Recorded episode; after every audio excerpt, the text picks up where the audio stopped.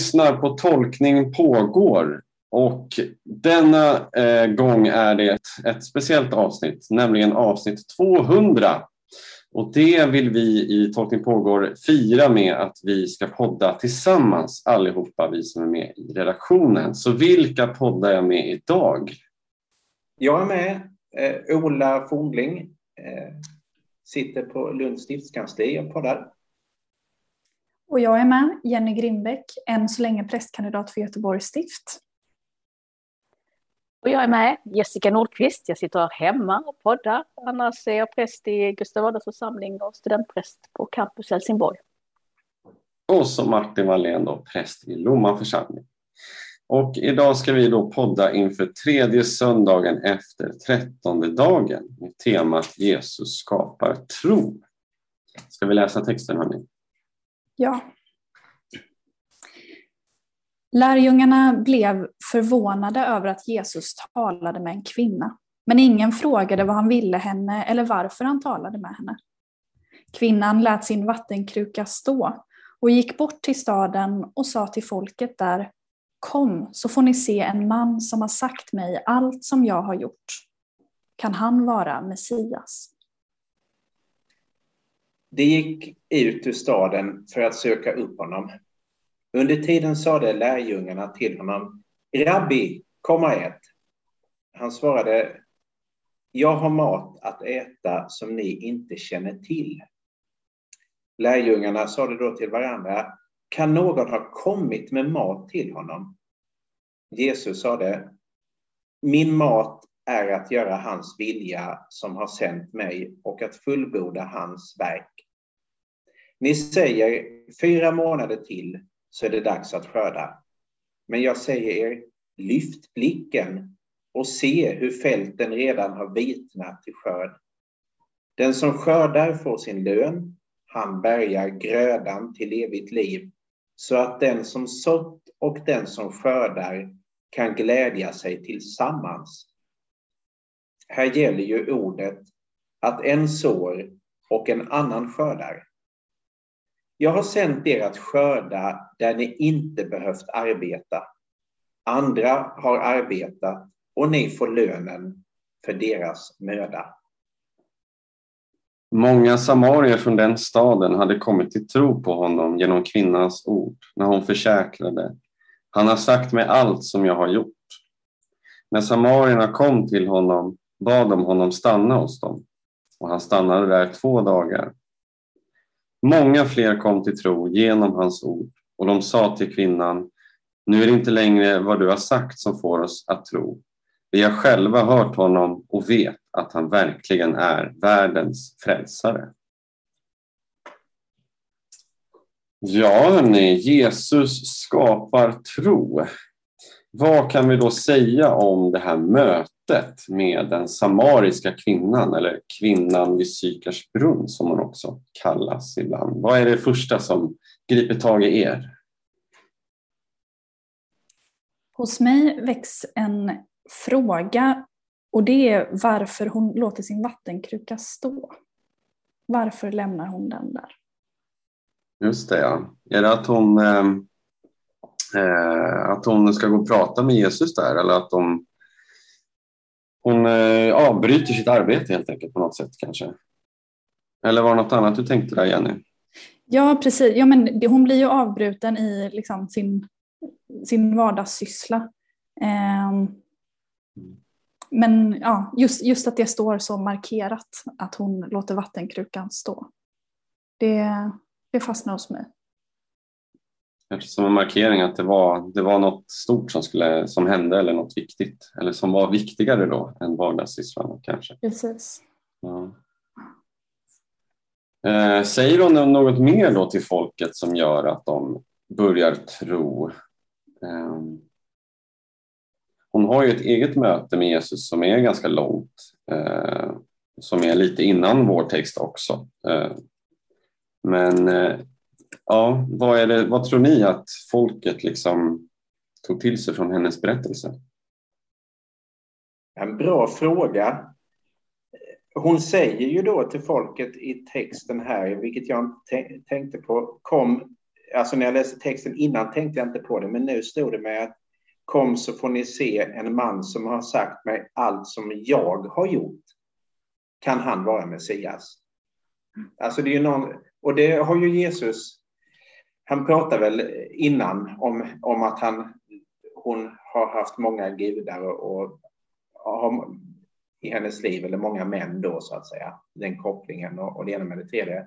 Men det är ju intressant att hon, hon reagerar på att han säger allt, hon, han säger någonting om, om hennes liv som är väsentligt. Inte bara att han pratar då om vem han är, utan han pratar också om vem hon är. Och det är det som liksom gör att hon, hon någonstans liksom verkligen, att det blixtrar till någonting här, det bränner till i det. Det tycker jag är liksom spännande. Även om jag inte riktigt kan liksom följa tanken hela vägen, men, men det är intressant. Hon har ju också sagt eh, där precis innan, jag vet att Messias kommer. Och när han kommer ska han låta oss veta allt. Alltså hon eh, erkänner ju där, eller visar ju på att hon förstår, eh, eller är införstådd med eh, eh den bilden, jag vet inte hur mycket samarierna överlag hade för eh, tankar kring eh, den som skulle komma, den smorden, men hon bekänner ju någonting här. Och, han, och Jesus säger då till henne att det är jag, den du talar om, det är jag. Så ja. att när hon talar till folk eller till de samarierna där så har hon ju ändå en, eh, en, en förståelse om, om vem han är.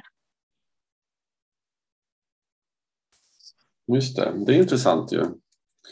Att hon eh, redan innan då eh, så vet hon, eller har en föreställning om vem, vem Jesus är. Och en tro kanske på att han är det också. Men ändå skeptisk i mötet och sen blir på något sätt eh, kommer till tro eller blir frälst eller ja, vad man nu ska kalla det. Eh, sedd skulle jag vilja säga, sedd och bekräftad ju. Eh, ja, det som du var inne på Ola också, att, att det blir det, alltså på något sätt genom hennes, genom hennes personliga tro tänkte jag på nu när vi pratade lite om det. Alltså det, det är inte, ja det är liksom hon möter Jesus som kommer utifrån men det är också kanske genom henne, hennes egna ord som, som alla andra kommer till tro eller liksom tar emot det som hon säger. Eh, så inifrån och ut och så utifrån och in på något sätt. Ja. ja, men jag tänker också på att det är det här djupmötet. Det, är ju ett, det finns väl inte så där jättemånga så långa samtal återgivna i evangelierna egentligen som just det här. Eh, jag har inte full koll, men ofta är det ju så där att att det nästan lite onaturligt är att, att Jesus möter någon, botar, man blir frisk eller genast så, så kommer någon till tro eller genast faller någon ner. Men här är det ju verkligen en sån här nästan själavårdsmöte eller vad man nu ska säga, alltså där verkligen samtalet tar plats. Och det är också intressant tycker jag utifrån lärjungarna som ju framstår som lite korkade här i texten som de ju ofta gör. Det är väldigt roligt det där att med maten exempelvis. Vadå, var har han hittat mat? Liksom, och, så där. och Jesus pratar naturligtvis om något helt annat. Men det är också den här inledningsmeningen då som jag har fastnat för att lärjungarna blev förvånade över att Jesus talade med en kvinna, men ingen frågade vad han ville henne eller varför han talade med henne. Jag tycker det är så typiskt sådär också för mänskliga fördomar sådär som man har att titta han pratar med, med den eller hon, hon pratar med den, men man vågar inte gå in i vad mötet innebär så att säga. Men vad, vad hon gör som inte lärjungarna gör, det är ju verkligen att gå på djupet och brottas med tron och verkligen och sitt eget liv och då, det är då det liksom händer någonting. Kanske lite som Jakob brottas med Gud i Gamla Testamentet. Så tänker jag att på det sättet är det en väldigt häftig text tycker jag. Jag gillar det du säger om själavårdsmötet på något sätt för att i och med det mötet så är det många, så, så här, många samarier från den staden hade kommit till tro på honom genom kvinnans ord. Alltså det hon upplever där i mötet med Jesus, och när hon återberättar det, det får folk att tro? Eh, jag vet inte, det är någonting där som bara engagerar mig i henne som förkunnare eh, från ett, liksom, en andlig vägledning som hon har fått vid brunnen. Mm. Ja, men det är som att, eller mötet och den erfarenheten vid brunnen blir vittnesbördet som, som bär och ger, ger den här skörden liksom, som Jesus talar om också. Mm, precis. Ja, den där skörden är intressant också, eller nästan lite svår att förstå skulle jag vilja säga också. Eh, men kanske andemeningen är att vi ska lyfta blicken på något sätt. Eh, att se fält som vajar och allt som getts åt oss och allt det som någon annan sått, det ska vi få skörda. Men hur kan vi konkretisera den där utmaningen då, att, att lyfta blicken? Jag tänker på ett sätt att när vi lyfter blicken så finns det också en risk att vi missar det som finns nära. Eller så att det kan bli i, i en sån uppmaning så finns det det kan bli, det är väldigt visionärt och det är väldigt stort och det är, vi blickar mot horisonten och så. Men att det också finns en risk, om vi problematiserar Jesus lite, att, liksom, att missa det som finns nära. Eh. Men å, å, andra sidan så, så har Jesus just mött den här kvinnan mitt i vardagligheten, precis vid brunnen och samtalat. Liksom. Så han gör ju både och. Både i det vardagliga och uppmanar till att lyfta blicken. Ja, för det är väl egentligen det som han menar väl liksom att de andra missar på ett sätt det som ligger vid handen. För de mm. tänker att, att nej, men det är först om fyra månader. Hur man nu sen ska förstå den bilden, det, det vet jag inte riktigt. Och jag vet inte riktigt vad det här med sådd och skörd där blir jag lite bortkollrad sådär. Men, men en aspekt skulle man ju kunna tänka sig att, att de andra liksom, de ser inte att, att så, det finns människor överallt som behöver Guds ord på något sätt. Mm. Så skulle man ju kunna tolka det hela. Ja. Att Jesus, de andra har inte ens, de har sett en kvinna som de inte ens vill prata med eh, för att hon är från ett annat folkslag hämta vatten och det är någonting egentligen helt eh, meningslöst i deras, men, men Jesus ser liksom en människa med ett behov. Eh, om man nu tolkar skörden på det sättet. Mm. Men det är inte helt enkelt, det är det verkligen inte. Men du säger att skörden är ett behov, eller vad sa du? Ja, men att skörden, skörden är väl att, eller jag inte om man ska tolka det som någon slags missionstanke här, att, att vi, skörden är väl på något sätt det här att få människor att tro på Gud. Så skulle man, eller, alltså man uttrycker det lite enkelt. Eh, och då, men, då kanske det här att Jesus tillsägelse är kanske helt enkelt att, att nej men ni, ni ser inte vilket behov som finns av mm. ett äkta gudsmöte, för ni tror att skörden ska ske någon annan gång eller längre fram eller, eller sådär. Men, men det finns ju en, liksom en nu-angelägenhet i Jesus i den här texten som är också spännande. Så. Och hur hämtar vi då hem den där nu-angelägenheten till där vi är idag? Ja, ja alltså, det är en bra fråga Jessica, verkligen. Mm. Alltså vi ser, vi, vi ser inte vilka behov som finns. Ehm, vi harvar på i det vi arbetar med eller det vi gör i våra liv. Eller den här podden kanske. och så undrar man kanske, ja, vem lyssnar? Vem finns där ute? Är det en riktig människa som lyssnar? eller när man eh, skriver sin predikan, vem, vem, skriv, vem skriver jag den för? Ehm, att ibland kan det kännas som om eh, det är ett rop ut i något tom, tomt vakuum eller eh, för vems skull. Eh, att det kan kännas tungt ibland.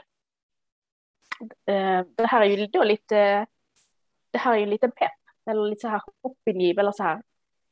Eh, sluta inte att, att uh, göra, sluta inte att arbeta, vad nu arbeta innebär, eh, men sluta, sluta inte att, uh, att göra det ni gör. Mm. Kanske, jag vet inte. Eller så försöker jag bara berättiga det jag kanske, på. Det kanske blir en utmaning också då att, att just, ja men det är nu. Alltså att jag tänker att också vårt om du tänker på Svenska kyrkan eller på mitt arbete som präst. Alltså det, man tänker mycket, ja men sen, vi, ska liksom, vi jobbar upp här nu och vi, vi sår frön i våra möten med människor och vi, vi, kommer, inte, vi kommer inte öka våra medlemstal liksom, igen i Sverige. Eh, att Svenska kyrkan ska bli liksom, världens största kyrka i hela världen, kanske. Eh, så att det, det, är mycket det här, men, men långsiktighet, hållbarhet. Och så kanske ändå om man vill tolka det lite som nästan lite Eh, evangelisation eller liksom att, att det är just, ja men hörni, lärjungarna, står inte där och tittar nu och gör någonting istället, liksom, få folk att tro. Sådär.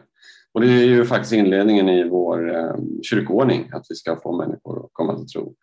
Men vad är det då att komma till tro? Eh, kanske det vi måste prata om också. Jag tänker utifrån den här kvinnans erfarenhet Ehm, så går det att läsa som att hennes liv har blivit insatt i en större berättelse. I mötet och relationen med Jesus. Att där är det, det, det är något stort som har hänt i det. Ehm, just att hon, hon säger eh, en man som har sagt mig allt som jag har gjort, hela hennes liv, ryms där, i den relationen. Mm hon vävs in på något sätt i, i det stora, i en, i en större plan, en större gemenskap. Ja, ja precis. Mm. mm. Det är ju precis om man nu tänker på vem hon var, hennes bakgrund också. Eh, eller i alla fall vad texten vill måla upp här, att ja, samarierna som eh, var lite utstötta från samhället har vi förstått. Eh, och hon blir sedd och upplockad. Och då som du säger, till och med vet Jesus hennes, vad hon har gjort i hennes liv Mm.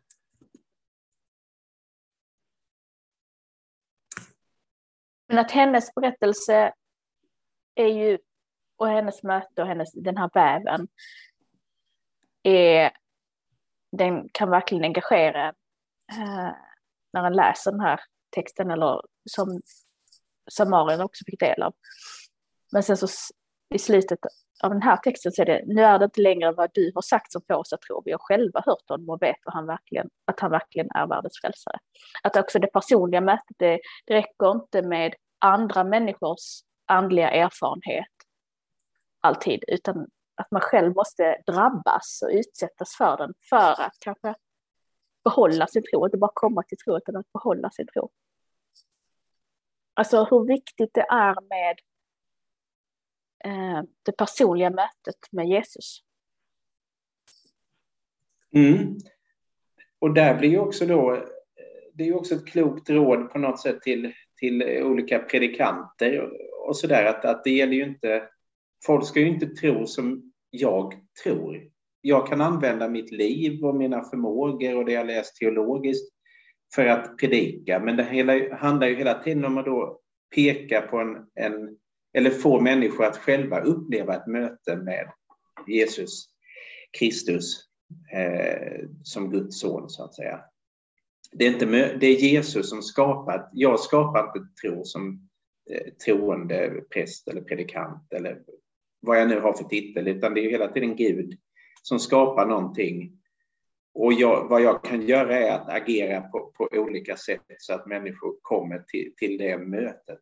Så. Det, tänker jag, det tycker jag är stort att det ändå är det som är slut, slutklämmen på texten. Också lite förtröstansfullt i det som Jessica lyfte, när vi ibland känner, har, har det någon mening eller spelar det någon roll eller, eller sådär. Att ju inte vi, vi skapar ju inte, utan vi kan ju bara göra vissa förutsättningar för att annat för att något större ska ske. Liksom. Men det är inte så litet heller. Eh, så.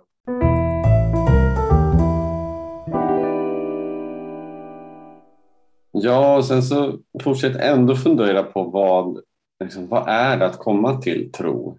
Eh, och så tänka på att ibland målar man också upp den här bilden av tro eh, mot gärningar och sådär. Eh, för att jag noterade också episteltexten där från Galaterbrevet Eh, då står det då, men vi vet att människan inte blir rättfärdig genom laggärningar utan genom tron på Jesus Kristus.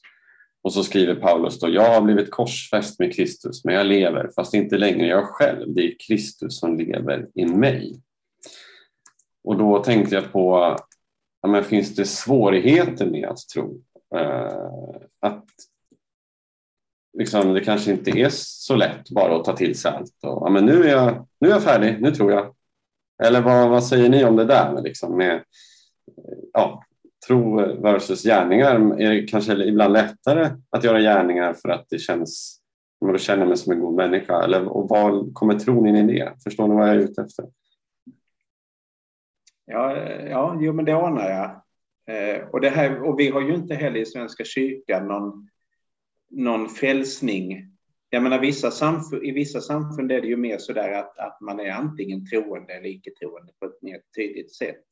För oss är det ju kanske dopet som är den gränsen, men den sker ju innan vi, för många av oss, innan vi liksom har en, en intellektuell kapacitet att förstå riktigt vad det handlar om, så att säga. Och, så vi har ju inte heller, för det är ju på ett sätt de samfund som har ett tydligt sånt här trosögonblick, där blir det på ett lite annat sätt. Att då har man ju kommit över den gränsen och vi har ju mer flytande, ett flytande liv och en daglig omvändelse och sådär. Och då blir det ju också mer skiftande. Min tro ser ju olika ut olika dagar sådär och, och så. Men ska man tro liksom vår, vår kyrkas bekännelse så är det väl då vad vi eller Luthers ord då, vad vi sätter, att sätta vårt, vår tillit till Guds nåd och barmhärtighet det är väl någon slags liksom, tro. Så, och den där tilliten är väl någonting man får återerövra hela tiden eh, på ett, på ett plan. Känner jag i alla fall. Att den kanske inte alltid är så, så där otroligt stark och tydligt framträdande. Men, men när jag liksom kämpar så, så kommer den på något sätt tillbaka. Ja, i den, i den tilliten sker också gärningar. Eh, mm. Även om gärningarna inte kommer först så sker det gärningar i eh, den typen av tillit. Eh. Jo, men det gör det ju. Och i praktiken tycker jag det är väldigt svårt att säga att, att ibland är det ju faktiskt så att gärningarna kanske kommer först. Mm. Och sen kan tron komma. Så kan det faktiskt också vara. Mm. Även om det är olutherskt att tänka så. Och jag jobbar ju mycket med teologi och miljöfrågor och sådär. Och där pratar vi mycket om hur, vad skapar förändringar, men ibland så, så måste man bara göra det lilla. Och sen kan det skapa en tro på att saker och ting går. Man kan inte bara sitta och vara någon slags idéteoretiker och, och få ihop alla bitarna innan man handlar, utan det måste liksom ske eh, liksom eh, omlott. Men, men däremot är man väl lite farligt ute då om man tror att gärningarna ger mig någon slags frälsning i sig, så att säga. Det är väl det som är skillnaden då, tänker jag. Eller det är kanske det som Paulus är ute efter, om man tror att, att jag blir en bättre människa om jag gör de här olika handlingarna, antingen i kyrkan eller för miljön eller vad det kan vara. Det funkar inte riktigt så, utan jag är samma människa hur mycket jag än sopsorterar eller ber eller vad det än är. Men, men däremot så kan handlingarna fördjupa min, min tro också. Det tycker jag ändå att, att liksom verkligheten visar.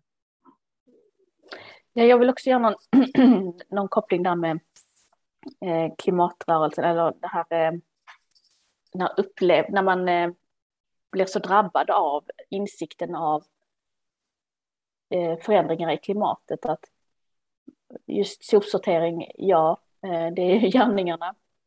Eh, men den, den sommaren då det var så varmt, då, ble, då blev det liksom väldigt många som, ehm, eh, som blev medvetna av alltså att det drabbade en så hårt. Och många eh, tänkte att det här är klimatförändringar, eh, det här är, det är så här det kommer att bli, det här är inte alls bra, eh, vi måste arbeta för att, att eh, vända på det här. Att då blir man drabbad och då kommer man liksom till, till tro på något sätt. Ehm, ja, jag vet inte vad jag ska säga mer, men det var någonting med, med, med just det här med gärningar och att bli, bli drabbad av tro och att förstå det, att det blir en integrerad förståelse i ens kropp. Ehm, att det kan inte bara vara forskningsresultat eller rapporter, utan det måste vara en, alltså rent kunskapsteoretiskt, det måste ha tagit plats i ens egna, egna kropp på något sätt. Mm.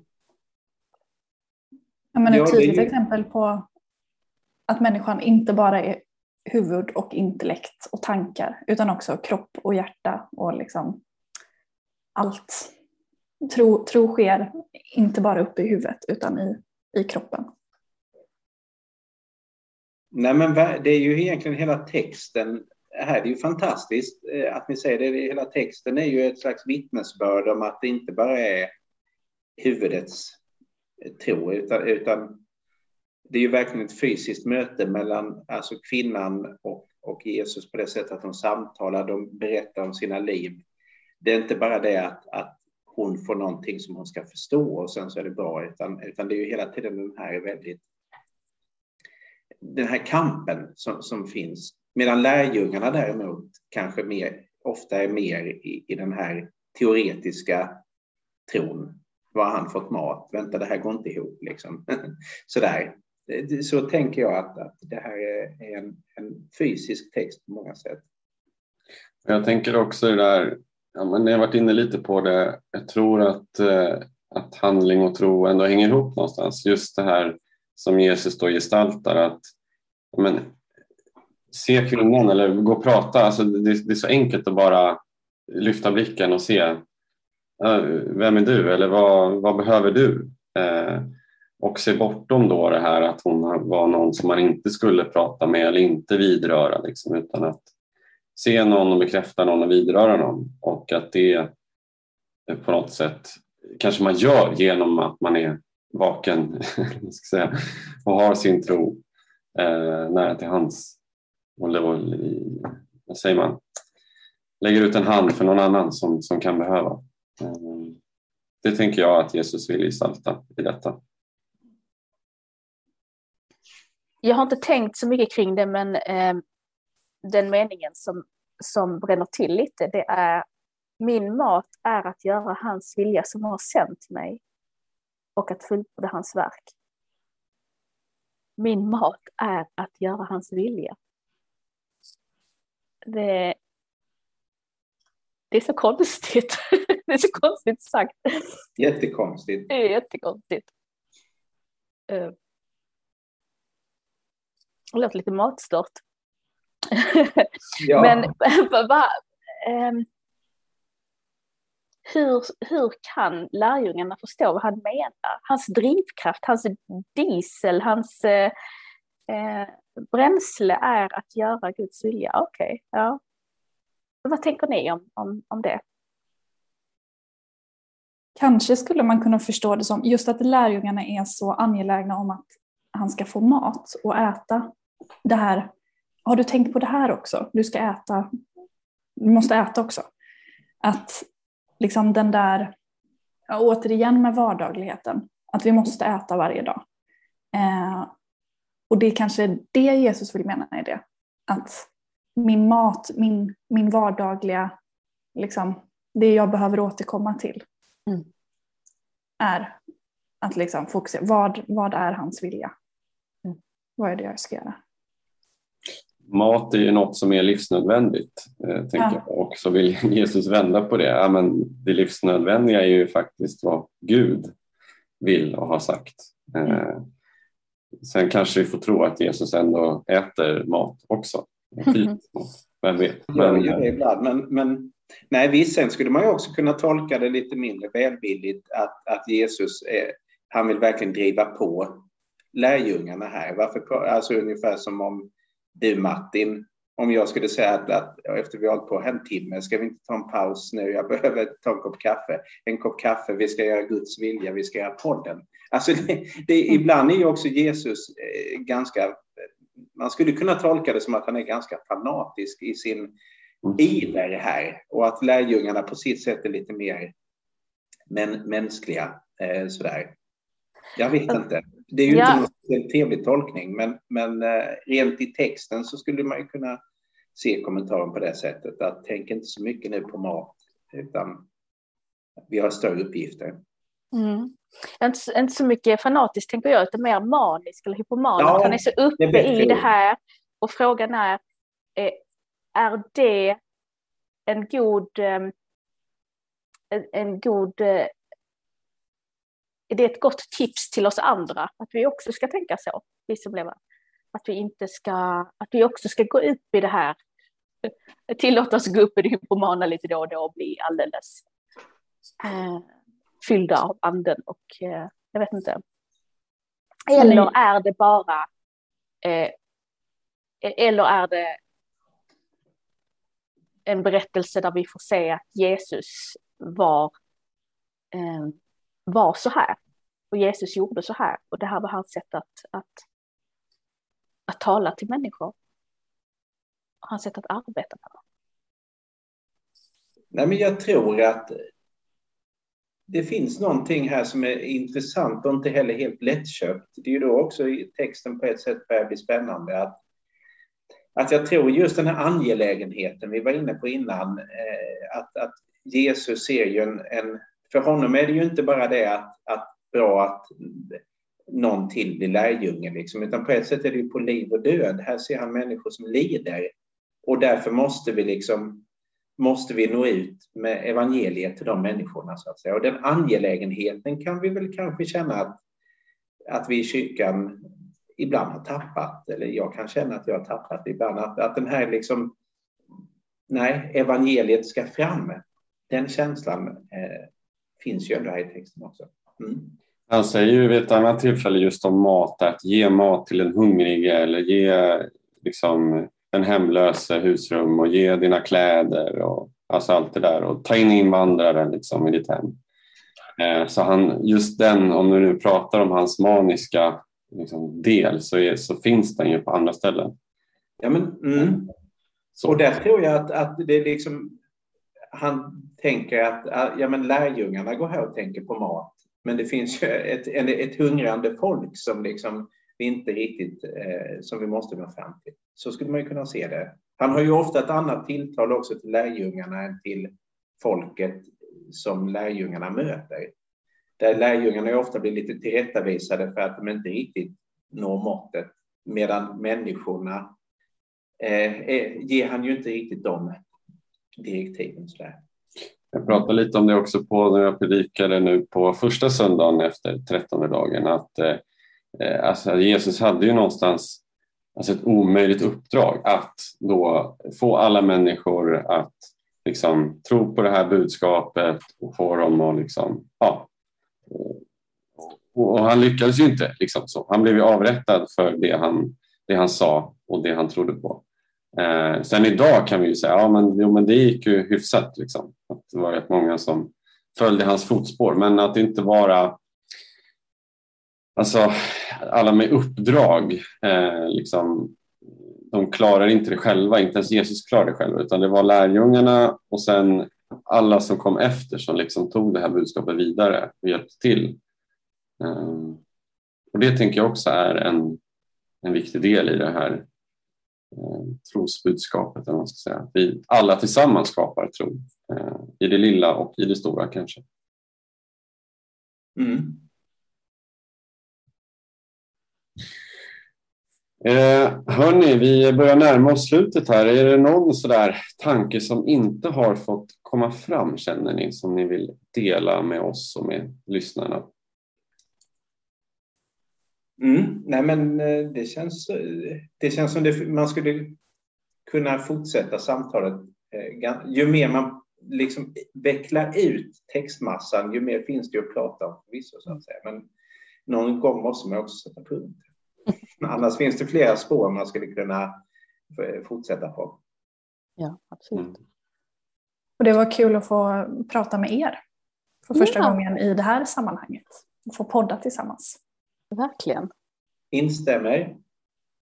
Supertrevligt. Mm. Ja, vi får sätta punkt för detta samtal, men vi får ha Jesus med oss som kanske inte tycker det, utan att vi får strunta i den där kopp kaffen och gå ut istället till folk.